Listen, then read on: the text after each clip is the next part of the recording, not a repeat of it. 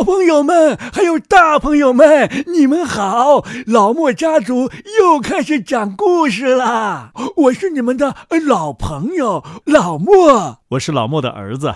呃，小朋友们叫我叫莫叔叔。大家好，我是莫叔叔的儿子，老莫的孙子，我叫小莫。今天在节目当中为什么要问候大朋友呢？好像爸爸告诉我说。自从我们的节目开播之后，有好多大朋友也在听我们的童话。是啊，小莫，其实呢，童话可不光是写给小朋友看的，很多的童话呀是写给大人看的。难怪有一些童话我听得似懂非懂的。你爸爸小的时候啊，我讲了好多安徒生的童话，还有格林童话，还有一千零一夜的故事，他也是似懂非懂的。不过他现在这个岁数啊，他好像就懂了。是的，这些童话呀，沉淀在你的记忆当中。当你长大之后，经历某一些事情的时候，你会突然顿悟：哦，原来这个童话讲的是这样的一个道理。哦，今天呢，我们老莫家族要特别的感谢收听我们节目的所有的朋友，因为自从二零一六年四月十八号，也就是昨天，我们自己的老莫家族电台开播以后啊，好多好多的朋友来点击我们的节目，收听我们的节目啊。哦，太好了，太好了！所以啊，我们要感谢那些帮助我们老莫家族电台来传播的好多的大朋友们，因为你们的传播呀，我们这个完全公益的节目会让更多的小朋友，包括一些大朋友听到，让他们在童话当中感受到人世间的美好，文学的美好。我们来听一听有一些小朋友们对我们节目的问候吧。好啊，好啊，莫叔叔。我每天晚上都听你的故事，你要坚持哦，要不然我会睡不着的。呵呵，这是来自于北京的姓唐的一个小朋友，非常感谢你。高叔叔，你听得到吗？我是陈志雅，丑小鸭的下去我还等着呢，怎么还不放啊？刚才这位是来自于深圳的陈志雅小朋友，他听完了丑小鸭上集之后呢，迫不及待的等待着下集。那我提醒一下小朋友们，你们只要关注。老莫家族电台，你们就可以在节目当中啊，非常方便的找到自己想听的节目。老莫、小莫还有精灵阿姨，你们讲的故事都非常的好。呃，小莫，也就是那个最小的吧，声音特别好听，他讲的故事也特别好。刚才这位是来自于美国纽约的小朋友。圆圆，他才五岁，他可爱听故事了，而且他也想加入到讲故事的行列当中来。圆圆还有个弟弟叫芳芳，今年才两岁多。芳芳非常调皮，但是呢，他是一个天生的音乐家。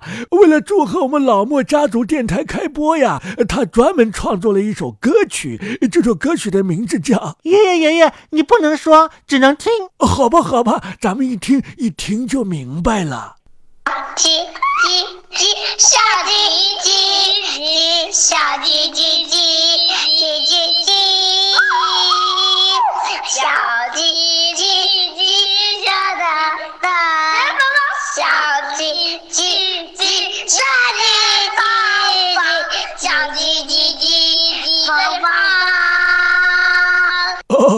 可能芳芳是预感到我们今天要讲的这个故事《拇指姑娘》当中将会出现一只叽叽叫的小燕子，所以提前把这只小燕子的叫声编到歌曲里去了。然后呢，聪明的小芳芳立刻笔锋一转，进行了填词，把她和姐姐圆圆的名字编到了这首曲调当中，依然是嗦哆来咪来哆哆。大家听一听。小月月月小月月小月月月小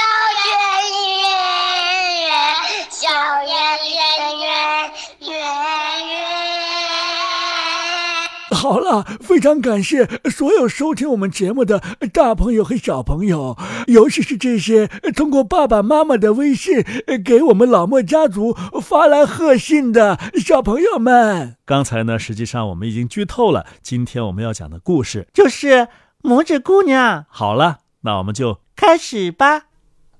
从前呐，有一个老妇人，她非常非常的想要一个小不点儿的孩子。可是他不知道从什么地方可以找到一个，于是他便请教一个老巫婆，对她说：“哦，我真心实意的想要一个小孩子，请你告诉我，我到底在哪儿能找到呢？”哈哈哈哈哈，可以，会有办法的。巫婆说道。这是一粒燕麦，它根本不是农夫在田里种出来的那种，也不是喂鸡吃的那种。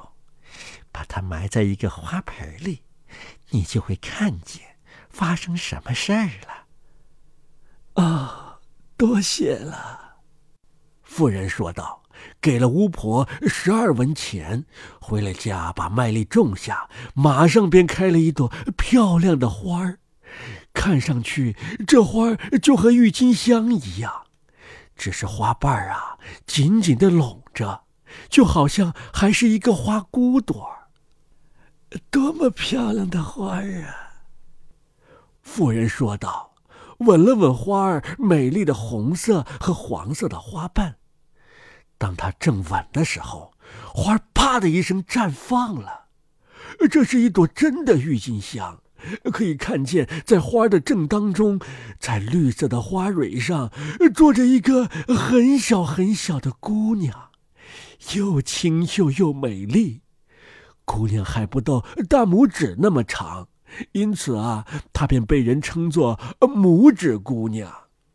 老妇人用半个漆的十分漂亮的核桃壳给她做了一个摇篮，用一些紫罗兰的花瓣给她做了褥子。一片玫瑰花瓣做成他的被子，他夜里呀就睡在里面。不过白天他在桌子上玩。老妇人在桌子上搁了一只盘子，用花做了一个花环，围在盘子周围。花的枝啊都插在水里，盘子里飘着一片郁金香的花瓣。拇指姑娘可以坐在上面，在盘子里荡着。从盘子的这边荡到盘子的那边，他用两条白色的马鬃做桨划着，看上去真是太好了。他还会唱歌呢，唱得好听极了，快乐极了。这儿的人从来没有听过。一天夜里呀，正当他躺在那漂亮的床上的时候，一只丑得要命的癞蛤蟆从窗外跳了进来，那里有一块玻璃碎了。癞蛤蟆很丑，个子很大，浑身黏糊糊的。他一下跳到了桌子上，跳到拇指姑娘正睡着的玫瑰花瓣那里。乖乖，这个漂亮的姑娘可以给我的儿子做媳妇儿。癞蛤蟆道。他抓住了核桃壳，跳出窗子到花园里去了。外面有一条很大很宽的河，河边却是一片沼泽地。有许多的稀泥，癞蛤蟆和他的儿子就住在这里。嗯，他也丑极了，脏极了，就像他的母亲一样。他看见核桃壳里的小姑娘，就的叫起来：“乖乖，别这么大声说话，要不然你会吵醒他的。”老癞蛤蟆说道：“他还会从我们这里逃掉的。”因为他轻的就像一片天鹅绒似的，呱呱！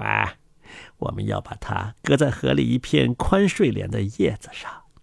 它这么小又娇巧，对它来讲，那片睡莲叶子就像一个小岛，在那上边它就跑不掉了啊！呱呱！哈哈哈！我们再把烂泥下面的房屋打扫干净，你们就在那儿安自己的家吧。乖乖，河面上生长着许多睡莲，绿叶儿宽宽的，就像飘在水面上一样。最远的那一片也是最宽的。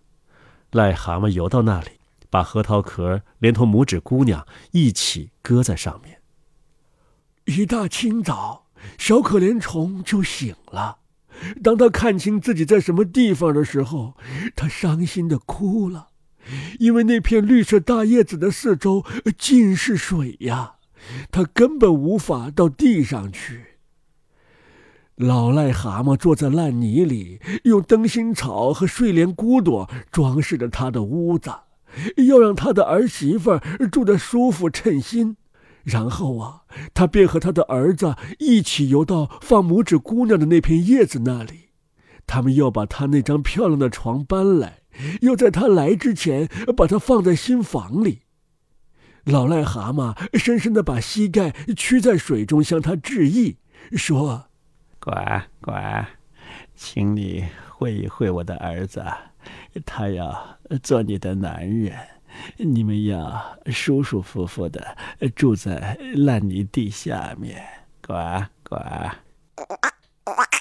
他儿子就能说这么一点儿，然后他们抓着那精致的小床，带着他游走了。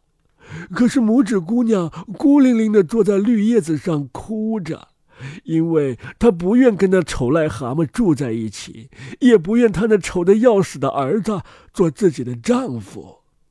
在水里游的那些小鱼，当然看到了癞蛤蟆，也听到了他讲的那些话，因此啊，他们都把头伸出水面，他们要看看这小姑娘。他们一看见她，便发现她太美丽了，鱼儿都十分难过。她要嫁给那个丑癞蛤蟆，不，绝对不能这样。他们钻到水里边，围着拖着他的那片睡莲的叶子的杆儿，用牙啃断它。于是啊，叶子便带着拇指姑娘顺着小河飘走了，远远的飘走了，到了癞蛤蟆到不了的地方。拇指姑娘飘过了许多许多的地方，在灌木丛里栖息的鸟儿看见她，都唱道：“啊，多么漂亮的小姑娘啊！”叶子载着拇指姑娘飘得很远很远，这样拇指姑娘便到了外国。一只漂亮的蝴蝶总是围着它飞着，最后落到了叶子上，因为它太喜欢拇指姑娘了。它现在开心极了，因为癞蛤蟆再也见不到它了。它飘过的地方又是那么秀美，阳光照在水上，就像闪闪发光的金子。于是他解下自己的腰带，一头拴住蝴蝶，另一头紧紧地系在叶子上。这一下子，叶子飘得快多了。还有它，你们知道它是站在叶子上的。突然，飞来了一只很大的甲壳虫，它看见了它，就用嘴叼住了它那细细的腰，带着它飞到了树上。这时，那只蝴蝶还在飞着。随着绿草顺着河流下去，因为它是被系牢在叶子上，脱不开来的。天哪！甲壳虫带着它飞到树上去的时候，拇指姑娘心里多害怕呀！但是令她最忧伤的，还是被拴在叶子上的那只美丽的白蝴蝶。要是它挣不脱，是会饿死的。可是甲壳虫对这一点儿也不关心。它把它放在树上最大最绿的叶子上，把花里头最甜的汁给它吃，说它美丽极了。虽然它一点也不像只甲壳虫。一会儿啊，住在这棵树上的所有的甲壳虫都串门来了。他们看着拇指姑娘，甲壳虫小姐们拿他们的触须碰了碰她，说：“啊，它只不过有两只脚，看上去好可怜呢。哈，它没有触须。”另外一只说：“他的腰那么细，啊，看上去就像是个人。他那么丑。”所有的雌甲壳虫都这么说。可是实际上，拇指姑娘是多么清秀啊！那只把她抓了的甲壳虫也是这么想的。可是大家都说她很难看，所以最后她也这么认为，再也不要她了。她现在到哪儿都可以。他们带着它飞下树，把它放到一朵雏菊上。它在那儿哭着，因为它丑得连甲壳虫都不愿要它了。而它却是人们能想象到的最俊秀的人，就像最美丽的玫瑰花瓣一样娇嫩。好了，拇指姑娘今天就讲到这里。拇指姑娘这个故事是安徒生爷爷特别有名的一部童话。但是呢，这部童话太长了，所以呀，我们把这个故事分成了上、中、下三集。我希望你们耐心的听下去，而且要开动你们的小脑瓜，来好好思考一下。小朋友们，还要提醒你们，如果你们愿意的话，可以让你们的爸爸妈妈给老莫家族留言呢。这样，你们就可以在节目里边听见自己可好听、可好听的声音了。嗯，那今天拇指姑娘上集就讲到这儿了，再见，再见啦。